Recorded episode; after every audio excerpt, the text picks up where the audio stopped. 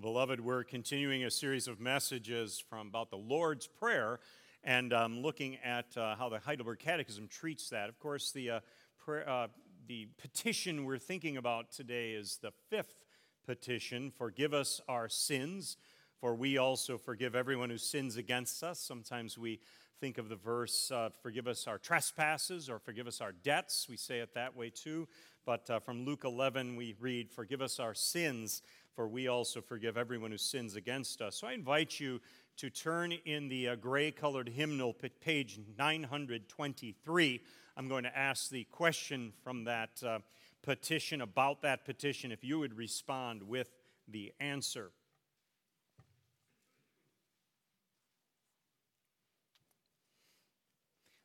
Page nine hundred twenty-three, Lord's Day fifty-one. And it's uh, question and answer one hundred twenty-six. I'll ask that question if you'd respond. What does the fifth request mean? Forgive us our debts as we also have forgiven our debtors means, because of Christ's blood, do not hold against us, poor sinners that we are, any of the sins we do or the evil that constantly clings to us.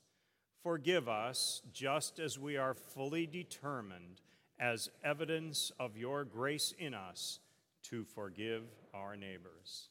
Thank you, friends.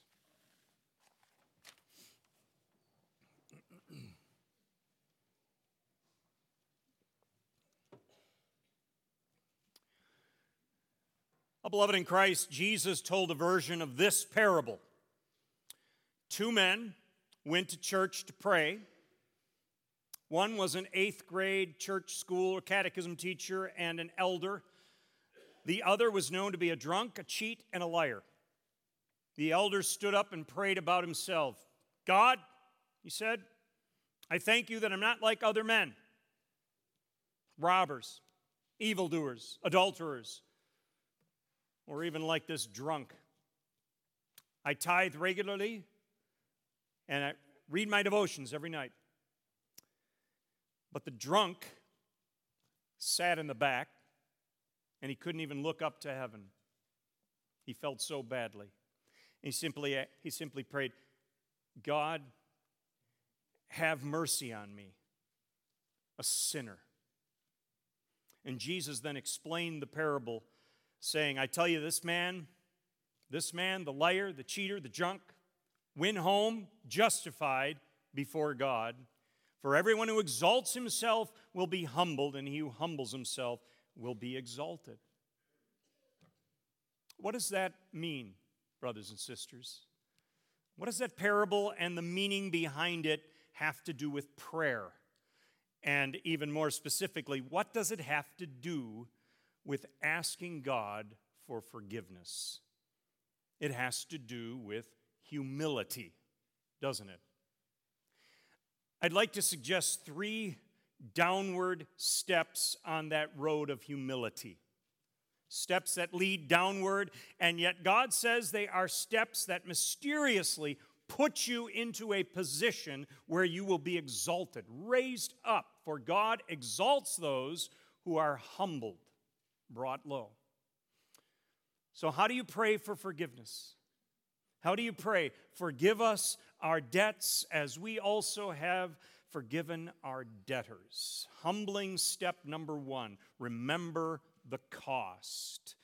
The answer in the Heidelberg Catechism begins with that. If you're going to pray for forgiveness from God, your first step of humility must be to remember the cost. We've been hearing a lot about cost in the news these days. How much things cost. How things have gone up in cost. How much it costs to go out to eat. How much it costs at the pump. How much a weekly trip to the grocery store costs. How much a trip to Disney World costs. What will it cost us? It's in the news a lot. What's the cost? Well, the Catechism is right in line with us counting the cost. It reminds us that when we pray for forgiveness, we should start right there. Start right where most of us start with everything else. What does it cost? What does forgiveness Cost. Remember the cost. What was the cost? You remember? The Catechism begins its answer with these words. Because of Christ's blood. When you pray for forgiveness, your first downward step of humility in that prayer is to remember the cost. The cost was the blood of Jesus Christ. The cost of forgiveness being granted to us is the blood of Jesus Christ. Because of Jesus' blood, Ephesians one verse seven says, in Christ we have redemption through his what? Blood. The forgiveness of sins. Ephesians two verse thirteen says, but now in Jesus Christ, you who once were far away have been brought near through the blood of Christ. Colossians one verse twenty says, Christ made peace through his blood. Say it. Blood shed on the cross. Hebrews nine verse twenty-two says, without the shedding of, there is no forgiveness. first Peter one verse eighteen says, listen, for you know that it was not with perishable things, such as silver or gold, that you were redeemed from the empty way of life handed down to you from your forefathers, but with the precious of Christ, a lamb without blemish or defect. Remember the cost of forgiveness. The cost was Jesus' blood. The cost was the Lamb of God, Jesus Christ, being sacrificed for us. Not silver, not gold. Those costly metals are nothing compared to the cost of Jesus' precious blood. Listen to the cost transaction type language in Revelation chapter five. John sees a lamb in his vision, looking as if it had been slain, standing in the center of the throne, and all around the throne a new song is being sung. You are worthy to take the scroll and to open its seals, because you were slain, and with your you purchased for God persons from every tribe and language and people and nation. Those uh, sophisticated auction houses. Maybe you've heard of Sotheby's or Christie's, or maybe you're a regular watcher of the Antiques Roadshow. At Christie's auction house on May ninth, two thousand twenty-two, this painting, this painting by Andy Warhol became the most expensive twentieth century painting ever sold. You know how much? You might pass out when you hear it. one hundred ninety-five million dollars. That includes twenty-five million dollars in taxes and fees. Who in their right mind? Don't answer. I don't know and I don't care. But friends, I do know and I do care that the costliest item ever purchased in all of history was the forgiveness of our sins. And it was brought, it was bought with a, with a treasure richer than all the greatest and most expensive paintings in the world. A treasure worth more than all the riches on the planet. The blood of the Lamb who was slain, Jesus Christ. The blood of Jesus Christ. Jesus dying on the cross is what purchased the costliest gift we've ever received, the forgiveness of our sins. The first step in praying for forgiveness is to remember the cost. The cost was Jesus on a cross, crucified, shed blood, crown of thorns, nails. Remember the cost. Humbling step number two, recognize the need. You and I need forgiveness. For all the reasons mentioned already in those verses I read, we need forgiveness. We're far away from God. We need forgiveness to be brought near him. We're at war with God. We need forgiveness to be at peace with him. We're living empty lives. We need forgiveness to be filled up with God. We're enslaved to sin. We need forgiveness to pay sin's price and be free. We're dead. We need forgiveness to be made alive. Friends, we are needy people. We have a fundamental need for forgiveness. The Catechism says it this way, do not hold against us, poor sinners that we are, any of the sins we do or the evil that constantly clings to us. We're needy people. We're what the Catechism calls poor sinners. we, though saved by the blood of Jesus from our sins, we still manage to sin. We live in this strange in-between time. We're not dead in our sin anymore. We most assuredly are raised from the dead with Christ in order that we might bear fruit for God. The Father has rescued us from the dominion of darkness and brought us into the kingdom of the Son he loves, Colossians three thirteen. But still we manage to sin. Andrew Kivenhoven says it this way in this paradoxical statement. We may not and cannot continue to sin. Yet neither can we live without sinning. What a strange place to be. What a weird dorm room to be locked in. You may not sin. You can't keep sinning. And yet you still do sin. And for that very reason, since that's the nature of the room we live in this side of glory, we need to consistently recognize our need for forgiveness. Forgiveness needs to be daily asked for and received and passed to us day after day. We can't live one moment beyond the shelter of forgiveness provided by the blood of Jesus Christ because we still do sins. We have a fundamental need to seek daily the forgiveness of God. For not only do we do sin so well, says the Catechism, evil clings to us constantly. We're in a really strange place.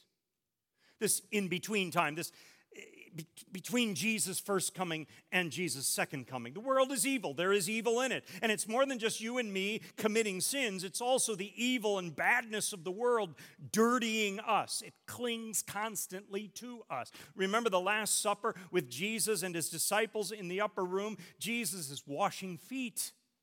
Jesus. This is what the servants did before meals. People traveled either barefoot or with sandals, and they traveled on dirty, dusty roads, and people's feet more than anything else got very dusty and dirty. And so before meals or before entering homes, people would, would get their feet washed, often by servants. And the rest of their bodies were clean. They just needed a foot washing. Well, Jesus does a foot washing. Peter, of course, his disciple, is taken aback. Lord, you shall never wash my feet. And Jesus answers, unless I wash you, Peter, you shall have no part with me. And Peter blurts out, well, well, not just my feet, but my, my hands and head as well. But Jesus explains it to him. A person who has had a bath needs only to wash his feet. His whole body is clean, and you, Peter, are clean. You see, Jesus Christ saves us from sin once for all. We're clean, but the dirt of the world, the evil, the sin still manages to cling to us a bit. We don't need to be re-saved. Christ took care of that. But day after day, hour after hour, we do need his forgiveness. For the sin is still all around us, and we even manage to commit sin ourselves. It clings to us like plastic wrap. It's very clingy, sin is. We need our feet washed. We need an awareness of our sinfulness. We need a life of confession and forgiveness. We need to recognize the need. We're not perfect yet. One day in heaven, our perfection is coming, but not quite yet. Strange room we live in. You wonder why it has to work that way. Why, why, we, why we just can't be done with it. But that's how it works.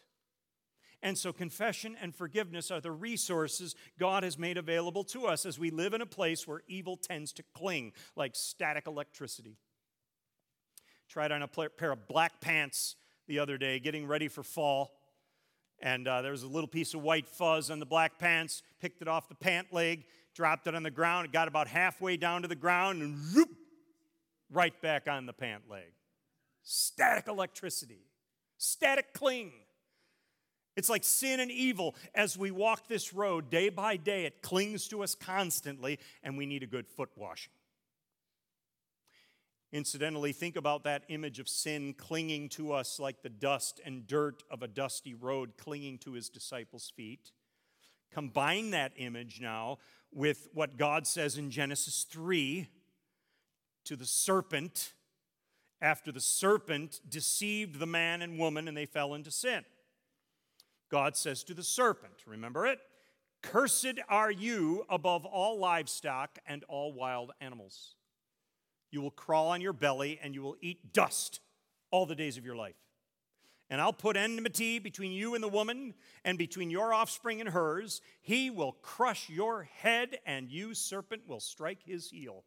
You see any connection, beloved? You see it? Certainly that Genesis passage points to Christ, right? Crushing the serpent at the cross. We love that. And the serpent striking Christ because he did have to die. But think of the aftermath. Sin clinging to us, like dust clinging to our feet, and a serpent who eats dust and strikes the heel of the offspring of Christ. It all goes together. It all still shows us the need for forgiveness of our sins. The dust still clings to us. The serpent still dirties our feet with sin. And this tells us we have a need for forgiveness and need to confess our sins. And now, humbling step number three. Step down to this humility level to pray for God's forgiveness. Recycle the grace. I'd like you to turn to Isaiah chapter fifty-five. Isaiah, Old Testament, chapter fifty-five, one of the long books in the Old Testament. Isaiah fifty-five, verse six, around page ten fifty-six. Page ten fifty-six, Isaiah fifty-five, verse six. We'll read four verses there. Seek the Lord while he may be found. Call on him while he is near. Let the wicked forsake their ways, and the unrighteous their thoughts. Let them turn to the Lord, and he will have mercy on them, and to our God, for he will freely pardon. For my thoughts are not your thoughts, neither are your ways my ways, declares the Lord. As the heavens are higher than the earth, so are my ways higher than your ways, and my thoughts than your thoughts. This is the word of the Lord. Thanks be to God. This passage teaches us the third step on the downward path of humility to pray for God's forgiveness. Recycle the grace. What's that about? Well, it's about taking the forgiveness that has been given to us by God for our sins, spreading it around, recycling it to others. In other words, the third step tells us that to appropriately pray for God's forgiveness, we need to be people who forgive others. We need to recycle God's grace and use it on others. If we are wronged, we need to forgive.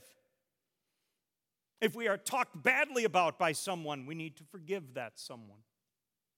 If we are ridiculed, we need to forgive the one who ridiculed us. If we are abandoned, we need to forgive the abandoner. And so on and so on. God's grace is meant to be recycled. Now, is this an easy step? No. That's why it's the third one. It's the hardest. Recycle God's grace. You know how hard it is for sinners, for those who were once dead in sin, to learn how to and participate in recycling the grace of God? It should be an easy thing, if only it were. If only we were so overwhelmed with what it really means to be forgiven by God, so overwhelmed that it were easy to forgive others. But we seldom are that overwhelmed. We take it for granted. We think somehow, well, we deserved it when we didn't. And even if we don't think we deserved it, we seldom can fathom how God could possibly make a habit of forgiving that other person who so obviously didn't deserve it. We convince ourselves that even though we may not have deserved it, we're still more deserving than that other person, and so on and on it goes. And we weasel our way out of recycling the grace of God by forgiving others. But God says to us, that's kind of the point, people. You have to start thinking like me now. Stop thinking how you used to think when you were dead in your sin. Start thinking like me now, alive with righteousness. He tells us that in Isaiah fifty-five, where we read. He says, seek the Lord, let the wicked forsake their ways, the unrighteous their thoughts. Let them turn to the Lord, and what? God will have mercy on them. Turn to our God, and what? He will freely pardon. And then God says, do you understand now? My thoughts are not your thoughts. Your ways are not my ways. My ways are higher than your ways. My thoughts are higher than your thoughts. When wicked, evil, sinful, dirty people come to me for mercy, I always give it. I give it. So must you. Jesus told a version of this parable. You'll recognize it. There were two young men living with their dad. One of them packed up, left home in a huff. He became a drunk and a womanizer. Wasted everything he had. The other young man stayed home, did everything his dad ever wanted. And then one day, the drunk and the womanizer came to his senses, and he decided to come home and beg his father for forgiveness, and he did. And his dad threw a celebration like none the town had ever seen. His once rebellious son was now the guest of honor. And while this was happening, the dad found his other son ranting and raving, furious at his brother, enraged at his father, and his dad explained that he loved them both, and that the son who went out and sinned against them all was now finally home, and this was the cause for a party. And the story ends that way. Ends right there, with that explanation given by the dad. And the question we're left with is, how will we respond to the grace, to the gracious forgiveness, undeserved, that God has each has given to each one of us? How do we respond to that kind of grace? Will we take the next downward step of humility and recycle that grace and offer our own forgiveness to others? Or will we step up, up and away and think only of ourselves? And try to hoard the grace of God as if it could be. In other words, will we humble ourselves and be exalted? Or will we try to exalt ourselves and be brought low? God tells us, take the third step down on the right and recycle the grace of God. Recycle the forgiveness of Jesus. Frederick Buechner writes, to forgive somebody is to say one way or another, you've done something unspeakable, and by all rights, I should call it quits between us. Both my pride and my principles demand no less. However, although I make no guarantees that I will be able to forget what you've done, and, and though we may both carry the scars for life, I refuse to let it stand between us. I still want you for my friend.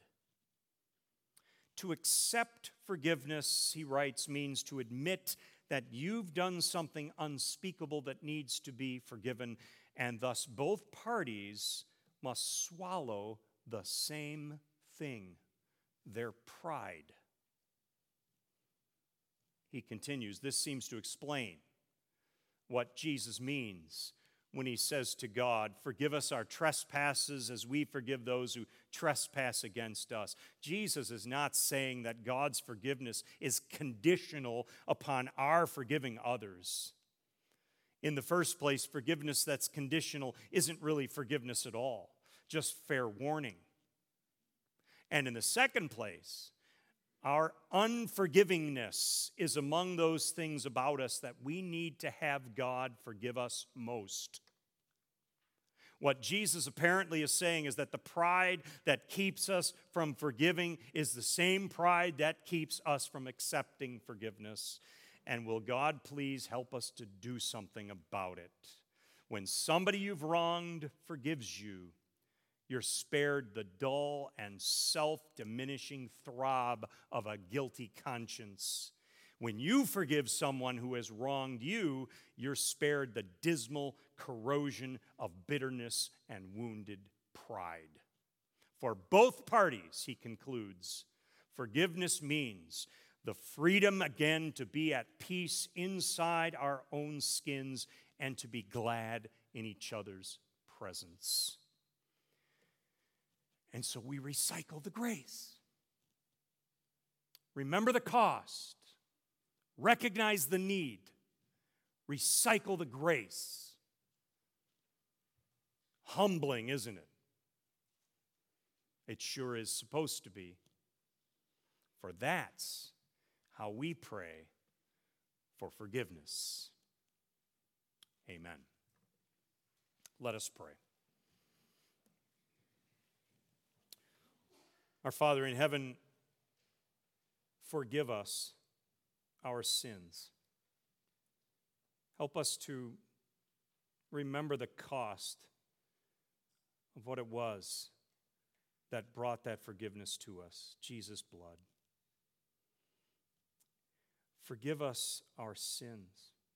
Help us to recognize that the need to do that is always there this side of glory. Forgive us our sins.